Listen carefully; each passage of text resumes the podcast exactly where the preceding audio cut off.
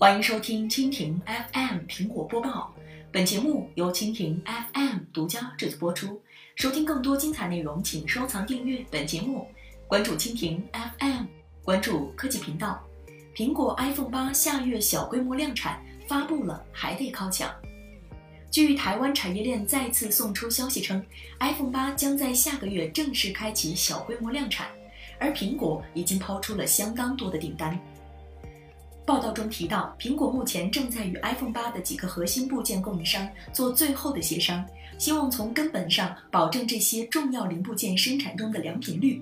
产业链消息人士强调，苹果这次抛出的 iPhone 八订单相当惊人，总体量比 iPhone 七还要多，跟 iPhone 六相比略少一些。而 iPhone 六是历代新 iPhone 发布前苹果抛出订单最多新品。之前，韩国媒体给出消息称，三星计划今年为苹果供应七千二百万柔性 OLED 屏。这次 iPhone 八敢放出这么多订单，苹果也表现出了极强的信心。首先，新机的外形铁定大变，对于那些审美疲劳的果粉来说，这是一块决心换机的强心针。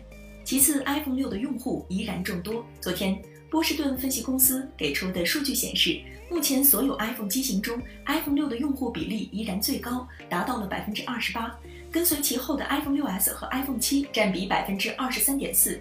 所以从另外一个角度来看，iPhone 六将会是 iPhone 八换机的绝对主力，苹果也深知这一点。以上就是今天的苹果播报，更多精彩内容尽在蜻蜓 FM。